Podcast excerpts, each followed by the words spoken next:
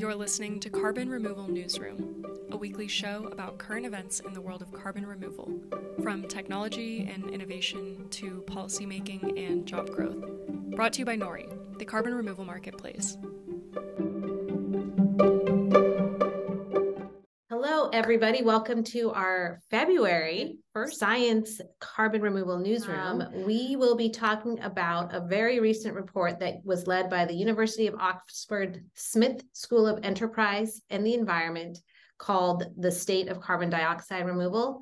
The authors call it the first global assessment of the field and talked about the gaps that needed to be closed to scale carbon removal.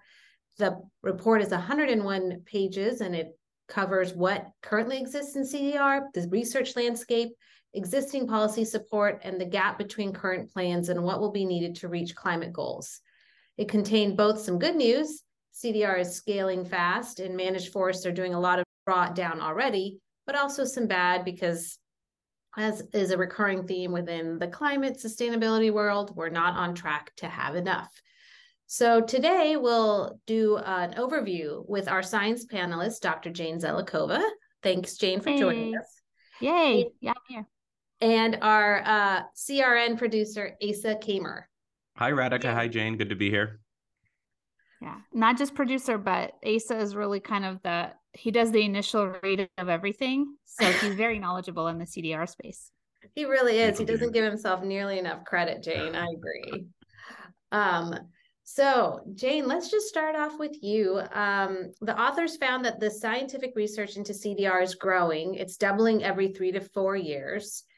So, what are did what did they point out as the hot CDR research topics right now? Yeah, they uh this is so interesting. I've been kind of curious because like if you're in the space, it feels like there's just a lot happening, but you never know if it's because the echo chamber you're in or if that's real. So it was actually really interesting to see a quantitative analysis and see that indeed research in carbon dioxide removal is definitely growing. And even though it's a really tiny portion of the overall research in climate, the fact that it's doubling every two to three years is um is a lot. The really hot topics, at least in terms of what the these researchers found, were in uh, the topics of biochar, soil carbon sequestration, and uh, a bit on kind of reforestation and forest CDR in general. Um, and then, a you know, a smaller portion, but a growing portion focused on more engineered novel solutions that they refer to as novel CDR in the report. And those include things like direct air capture, bioenergy with carbon capture and storage, um, enhanced mineralization, ocean alkalization. So those are kind of the the things that don't have as much research going on, but that certainly those topics are also increasing. So, Jane, as somebody who is in academia, curious if you had a sense of why certain areas maybe had more focus than others. Is it just time scale that the engineered are earlier, or you know, what what's your thinking about that? Yeah, I think it's a matter of what you're building, sort of like we're, you know, we stand on the shoulders of giants. Uh, it's it's the body of knowledge that we're building on top of. So things like biochar, um, soil carbon sequestration, and afforestation or reforestation, they're 80% of the CDR literature today. And that's in part because we have a large body of literature on those topics already. You know, soil science isn't new. Uh, studying forests isn't new. Uh, and the sort of the fact that the natural sciences in general are kind of playing a really big role here is not surprising. Uh, natural scientists tend to be really interested in things like environmental change and climate so um, the interests sort of align, and we have a large body of, of scholarship that we're building on top of. Whereas the more novel things like direct air capture, et cetera, you know, they're pulling in disciplines like chemistry, like sort of novel engineering, et cetera, topics that may uh, not have been historically aligned with climate change, but are now becoming very well aligned and there's a lot of kind of first innovation and discovery that has to be made in those areas because they're very new. So like the body of scholarship you're building upon is just a lot shallower. So i think it's it's an interesting kind of it's an interesting difference. 80% is a really big difference 80 to 20 so but i think it is really promising to see that it, it's growing even you know those kind of um, those areas that are considered novel are certainly growing as well so Asa, as a non-scientist but steeped in the CDR like culture and business and all of that, do you think what what was reflected in the science is what you see in like the everyday CDR industry and the world at large?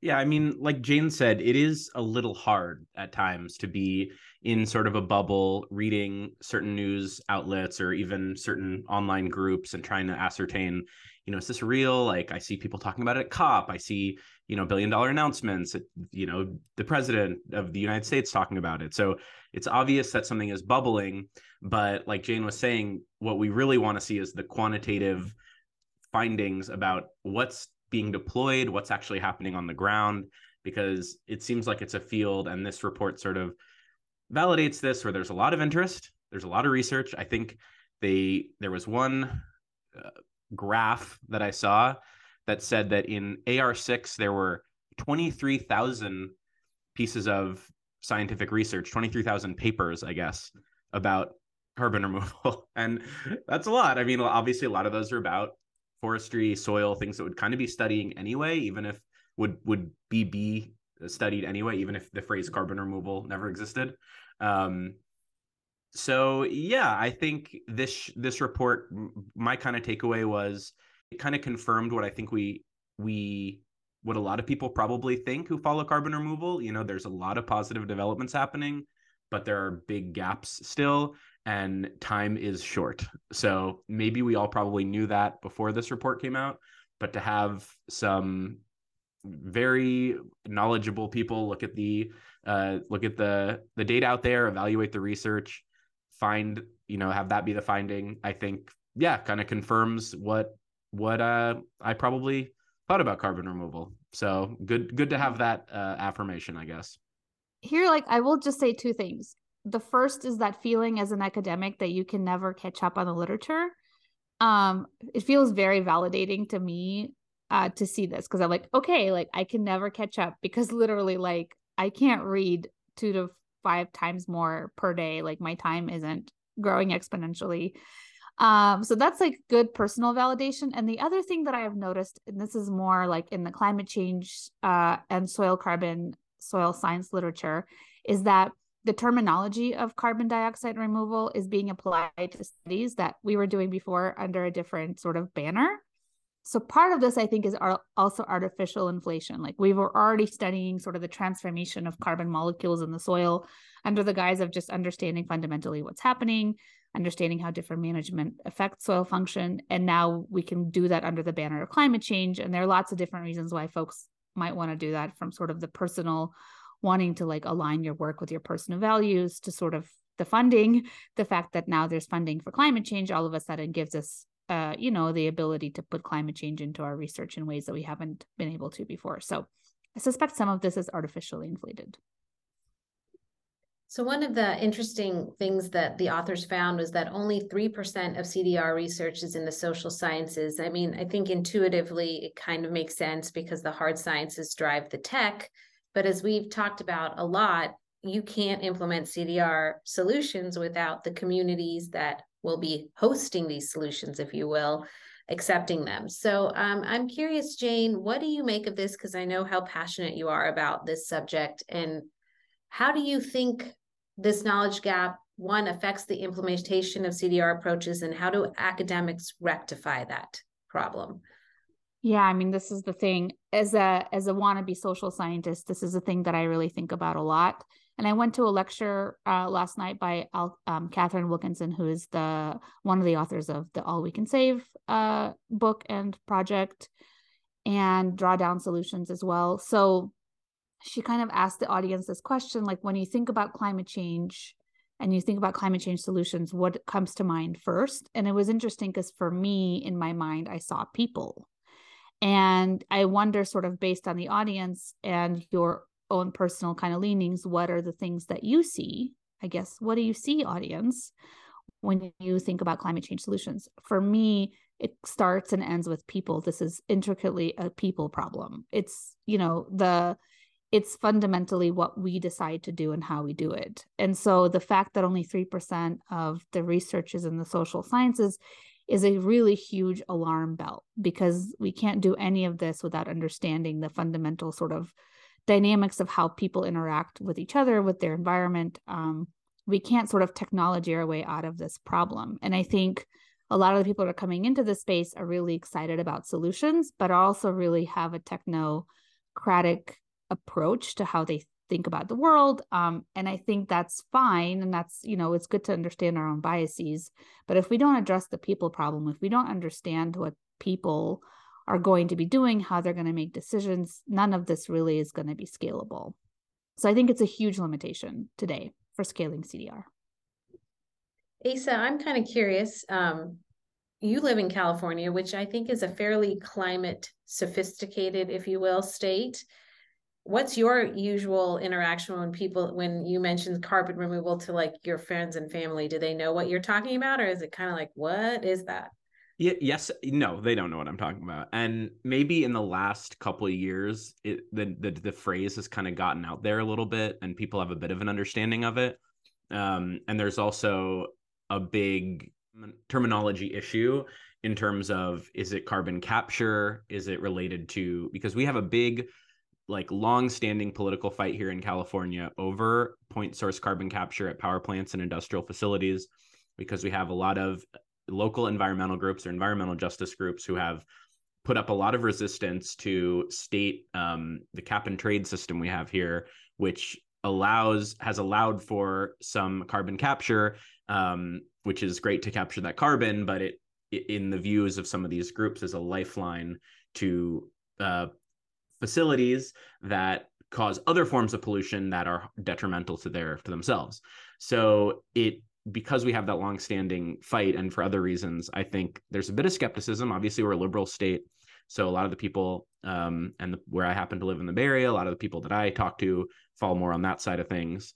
Um, so there's skepticism you know is this going to delay emissions reductions? But because like you said it is a climate we like to think we're doing a lot you know we'll see how it goes. Um, you know people want solutions and i think you know we also have a tech orientation. And so people there's a lot of interest also in you know tech technological solutions. And we find that a lot of the carbon removal startups are located here in the bay area.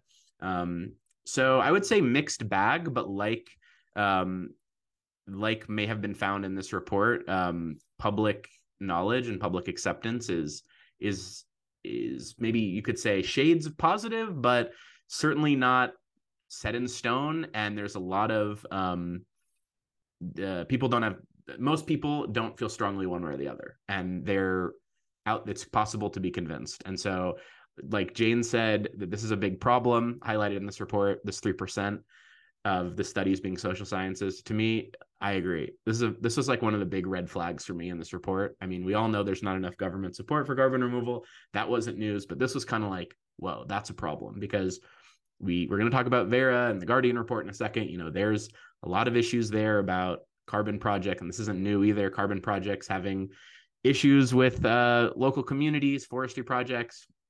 There was an article recently about the Project Bison DAC plant, which I know a lot of people are excited about, and their work in their community, you know, in the community they're trying to go into in Wyoming.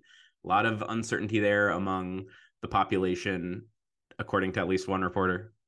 So I mean, come on, like we, this is at this is all going to happen where people live. I mean, or mostly, you know, and people, local people are going to be employed or affected negatively, and we, it's like this is the barrier that we need to like be so laser focused on and as a field i think to make people feel like this is a benefit long story short this is a problem we need to we need to get social scientists involved and excited about figuring out how we can remove carbon from the atmosphere and have it be a good thing because otherwise it's not going to happen even if the technology is great.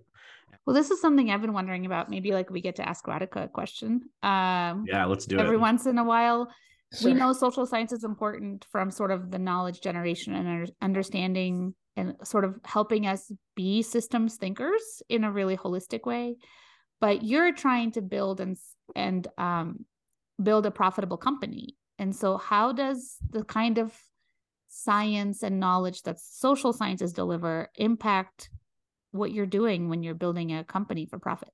Yeah. Even if you have a, you know, a, a, a broader climate mission. Yeah, that's a that's a question I ponder all the time. It's something I also ask all my guests, right? Uh, that I think have meaningful insights. Like, how do you engage with the community? I think for a company like Nori, we have two different kind of roles we play. So we work directly with farmers, as you know, and there's a whole social science aspect of that on how you engage, how you talk to them, how you make them feel part of something of the process. And and that's really down to individual relationships. And i think that's very intuitive for our like because we those are like accounts that we're managing. But there is this broader nut that we're still trying to figure out on how you engage with farmers at a higher level help them understand the benefits of what they're doing help them transition. And you know i think a lot a big thesis has been like it's just about the money and i'm less and less thinking that as um, i see the reaction of farmers. I think it's so much bigger than that. It's about identity. It's about their soil health it's about so many other things. So like trying to figure that out is one piece of the social science. And then the second piece that i think about a lot is when we start engaging more with directly with cdr companies the more technologically focused engineering focused. And I think from a Nori perspective, we're just going to have to use the best social science to figure out which companies to engage and partner with. Um, it's something actually I've talked to Holly Jean Buck about, my our friend. Um, but you know, how do you engage with companies that are doing the meaningful type of community outreach? How do you engage with companies that are um, truly trying to build products that the are beneficial to the people where they are being built?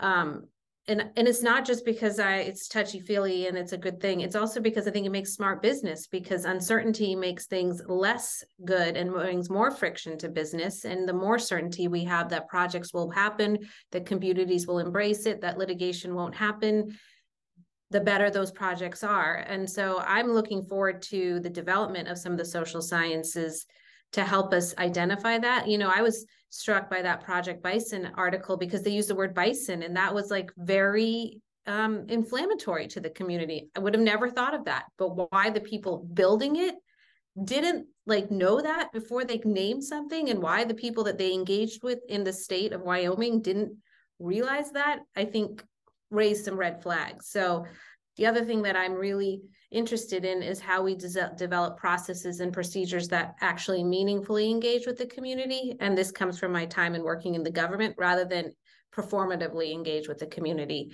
And um, you know, whatever companies we partner with, I hope that we can have a conversation and be part of that development process. I feel like in this in in this business framing, which I'm not a business person uh at all, um, it's interesting because one frame that I think makes sense and where social science is really critical is sort of risk assessment and de-risking. And I don't think people take that really seriously. And you can have the best technology or the best sort of approach in the world, but if you haven't de-risked the or addressed the risk associated with the human dimension, um, or can't even describe its sort of if its contours adequately, then your project isn't really going to succeed. So from a business function perspective, I feel like this is the kind of risk assessment that people would want to one fund and two engage with.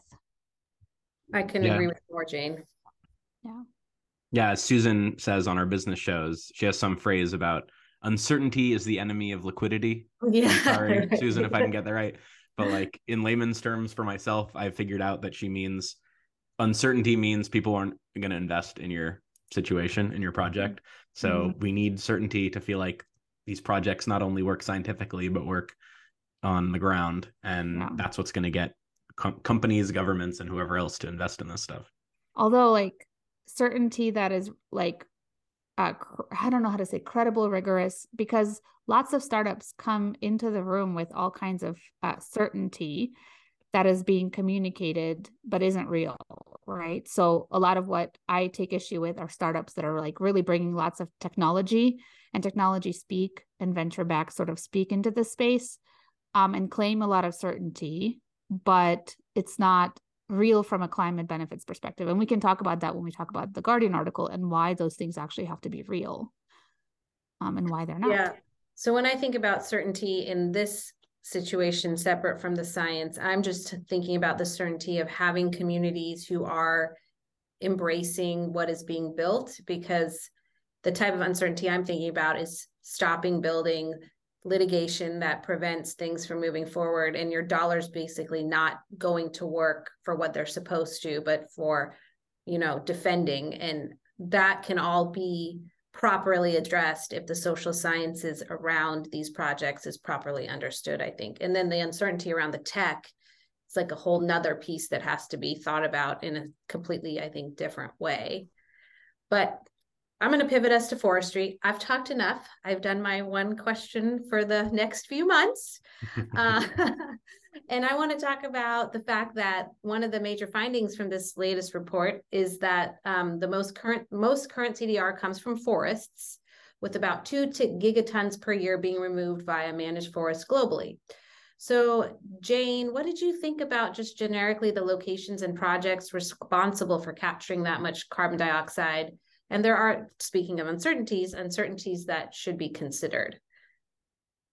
Yeah. Um, I I don't think I I my read of the report was deep enough to remember specific locations. Um, although I think um the they do point out that areas that continue to be understudied in this context are tend to be in the global south. Um, and so I suspect that the the data paucity for those areas means that a lot of the data that they're accounting for are are places we know a lot more about for example parts of asia north america and europe um so in terms of like sort of geographic uh context of where these projects are taking place um i i suspect that they're uh, the the major meaningful sort of carbon removal in in forestry is happening in tropical forests uh, and a lot of that is probably from uh, delaying or avoiding deforestation or planting new forests where deforestation has occurred. Uh, but one of the things that really struck me about their their finding, though most of the CDR is happening in the sort of afforestation and reforestation spaces, it's interesting because there's a huge discrepancy between the the methods that they're using and the numbers they come up with for how much CDR is actually happening relative to what national determined contribution documents sort of hint at um, in terms of com- how much can be removed per year um, on land and also other kind of what they're calling bookkeeping models or models that are putting the um, direct removals in forests as somewhere in between. And so um, national determined contributions data or like basically uh, emission inventories that countries are conducting are putting those uh, removals much much higher like two to three times higher than what this particular report is is um is able to estimate it's a really big difference and i think it's partly a couple of problems that they point out uh, one is that the indirect emission reductions or removals are accounted for by uh, nationally determined contributions in a way that may be problematic and may actually be double counting. And so if you remove those indirect effects and you just focus specifically on the carbon that is being removed by live biomass, um, then that number becomes a lot lower. Um, and then the other thing they point out, and this they haven't really been able to address in this study or in any others that I've seen, is sort of the the difference in timing between when the carbon is being removed from the atmosphere relative to sort of the storage timelines or what's happening to that carbon ultimately. Either it's like ending up in a storage uh, situation or it is being uh, is being put into a product that is eventually going to release it back into the atmosphere. And the timing of of that delay and release into the atmosphere matters a lot, and it's not really being accounted for in these models. So um, the it's interesting that the projects responsible for capturing that carbon you know are there's such a discrepancy between our different estimation methods um for these same i mean the same land area basically yeah forestry is seems so straightforward and then it always gets more complicated as all natural sciences should and tend to um which makes me want to pivot to the guardian which um, i'm sure everybody who listens to this podcast saw their recent um, article where they conduct, covered some new research that found more than 90% of the carbon offsets on the platform of Verra didn't lead to actual carbon removal. These are forestry offsets. Verra has disputed the findings and, and says it's, um, you know, not a, a measurement issue, but a baseline issue. anywho, the bottom line is that this is not the first time that car- forestry carbon offsets have been questioned. We talk about this all the time. So, Asa, I'm going to start with you again as a person who's more like the man on the street. What have you seen as the reaction to this report, and how are people within the CDR community, you know, thinking about it? I mean, it's brutal. You know, this is bad news for carbon removal, for forest carbon, for carbon offsets, for climate the climate fight. Like things would be we'd be a lot better off if we could have a trustworthy way to get cheap carbon offsets for all the money that wants to go into carbon offsets that actually offset carbon or at least you know pull down some amount of carbon and you know like you said verra did have their dispute and i just transparently am not knowledge not knowledgeable in this area enough to really compare the two arguments and say that one is more convincing to me. But um i do think you know it wasn't just the guardian reporters. They were ba- that that found this. This was based on i think two different studies by you know forest scientists. And i think maybe there's a baseline issue that could account for some difference. And i think you know perfection should not be the enemy of the good, but 92% difference is a lot. And if I was Verra, they're not happy. I can only imagine they're not happy that they had, you know, legit scientists come in and say that their process isn't um, working. That's not a good, that's not good news. Even if they say there's a baseline issue, I don't, I mean, can a baseline issue explain 92%? I don't know. I mean, I don't want to make anyone mad, but it seems this, to me, this seems like a bad result. And it just pro- points out there's so much room for improvement, even in the field, the the segment of you know what we call carbon removal or, or voluntary offset markets. That's the most established.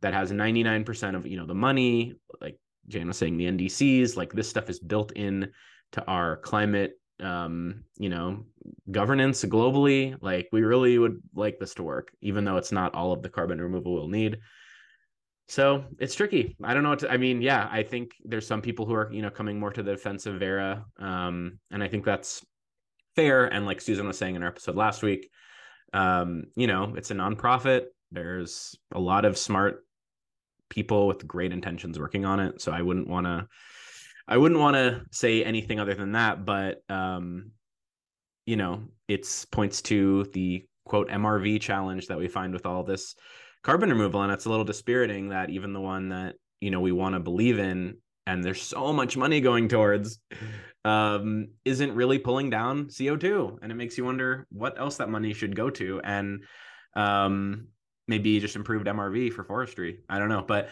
you know there was a a report from bloomberg new energy finance which is one of the places i go to explain all this complicated ec- economic stuff because it's hard to understand sometimes and they this article which came out on January 23rd so after the Guardian article the headlines carbon offset market could reach 1 trillion with right rules. And they're basically saying that you know there's a lot of doubts about carbon uh, carbon markets because of all the bad headlines. This is not the first one. And you can imagine being some sustainability coordinator whoever's in the you know office of some big corporation and they want to buy carbon offsets. They want to at least do something in terms of climate even though they probably should be reducing their emissions but that's another story uh, or that is uh, the story. I don't know. I was gonna say and, no. That is this story. That is not another story. We're in the same freaking story. Right, right, right. Exactly. So you know they want to do it, but they see these headlines too, and every one of these reports and headlines about forestry that comes out, you know, probably gives pause to um, people who want to dump money into this whole concept. You know, we have this capitalist system we live in. Uh, we're not getting any mandated reductions from any corporations in, in much of the world that I know of. So this is how it's happening right now. And um you know they basically they're saying if the right rules exist and if the right um you know guardrails exist like there's a lot of money that can go into carbon markets. And whether or not you think that's the perfect answer that can definitely do a lot of good i think in the short term. And according to this report we're talking about most of the carbon removal we're going to have up until 2050 is going to be natural natural solutions you know. Sorry for the you know don't want to go down that road either but is going to be from forestry and soils so we need to get this right. So i don't know this maybe it's not really a groundbreaking observation but um, there's a lot of money that can go into this if you know it gets figured out how to how to do it right so. Gosh there's a lot of money going into this even though it's being done wrong. Yeah. So Right. Jane, I, that's that's where I want to leave it with you. Like when you look at this, not only the report where you were talking about how difficult the accounting was within even a rigorous report, but also then this guardian piece. How do you think about forest offsetting programs just from a purely scientific perspective? Are there what what could be improved? What yeah. should we be doing? Um so as Asa said, this is not the first time that inconsistencies, and that's just a really nice way of saying it, in carbon offset projects in general and forestry projects specifically because they've been around longer and there's a lot of sort of uh, transacted uh, crediting and transacted retirement that have occurred so we can look back. So a lot of these projects haven't met the sort of the climate requirements and rigor that we would like for them to actually be able to offset what we know are real emissions right? So the issue is that they're offsetting they're being used to uh, justify or offset emissions that are happening for reals. And yes none of these entities really in the voluntary market are being regulated uh, and they're voluntarily choosing to do this but they're not really voluntarily choosing right? They're trying they're they're being pressured by their stakeholders their stockholders their customers etc to do something about climate change and this is what they've chosen to do. They have other choices um, this is the buying offsets is a choice that is being made. Um, that is all to say carbon offsets have been a problem for a long time. There's a lar- large body of literature that kind of points to these projects not meeting their their stated mission of climate mitigation. This is kind of the latest headline. There were many headlines a couple years ago about several nature conservancy projects that were also sort of like basically not meeting basic rules of additionality uh, in this case, these projects were not meeting rules of additionality or counterfactual. There, uh, and in many cases, there continued to be deforestation and projects that were supposed to like be halting deforestation. Um, so, not surprised is what I would say. And I think, in my mind, what what needs to happen. So we have a couple of choices. We can try to sort of remedy this carbon finance, carbon markets approach, offsetting approach to try to uh, as Asa was saying, put better guardrails in place uh, because we're really committed to this being the solution. So basically, we could just we just need to capitalist capitalist harder, more, more capitalism harder, whatever that is, more of that.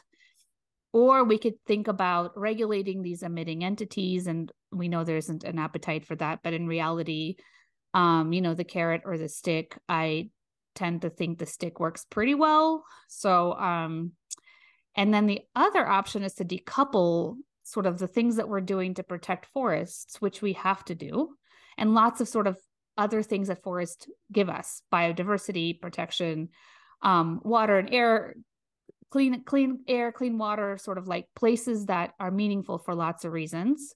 Decoupling that from the carbon uh, services in quotes delivered i think could be really helpful.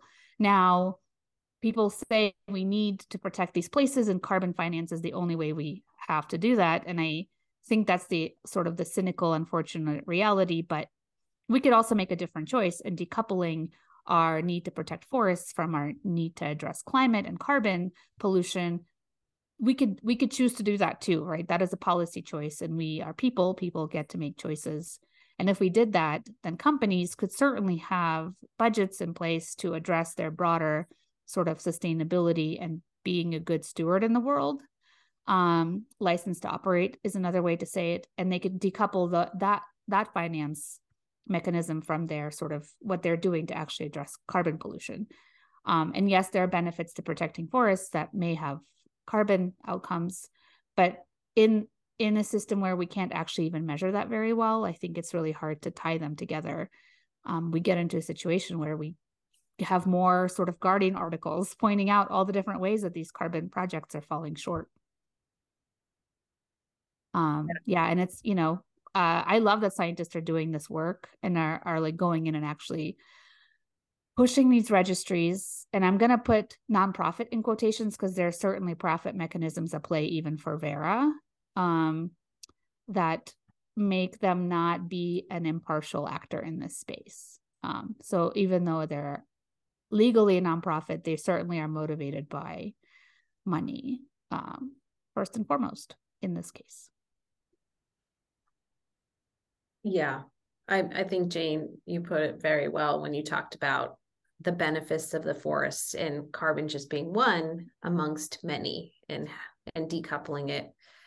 Um, it may be where we need to go because the current system certainly seems to be it's like, you know, fool me once, fool me twice kind of thing. Like how many times do we see the same story? But I want to end on some good news, and I'm going to let Asa do it today because you know he's our special guest. So, and he found the article, so our Twitter thread. So, Asa, please tell us the good news. Sure, sure, I would love to. Um, okay, so the good news for this week is new paper that has found that the um, future demand for clean electricity um, will can be built with the current materials that we have access to. Um, and doing so will not break our carbon budgets. And there's a great tweet thread from Zeke Hausfather on Twitter that we'll link to in the show notes that basically finds that, yeah, there is, um, given even di- given different scenarios, um, there's enough of the materials, minerals, etc., to build out all the clean electricity we need.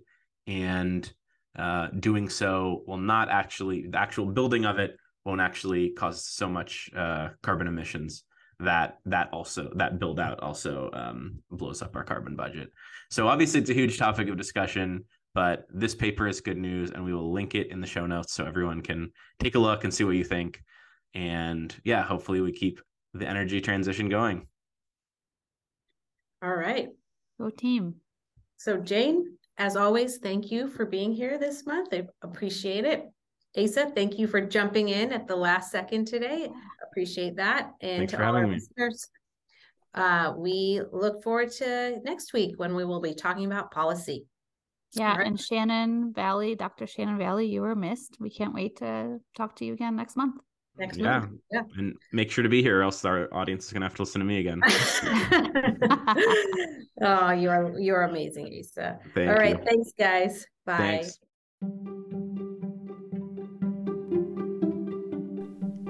Thanks so much for listening to Carbon Removal Newsroom. If you like the show, the best way you can help us is by giving us a great rating and review in Apple Podcast, following the show on Spotify, and by sharing the show on social media. Tell your friends and help us spread the word about what's happening in the world of carbon removal.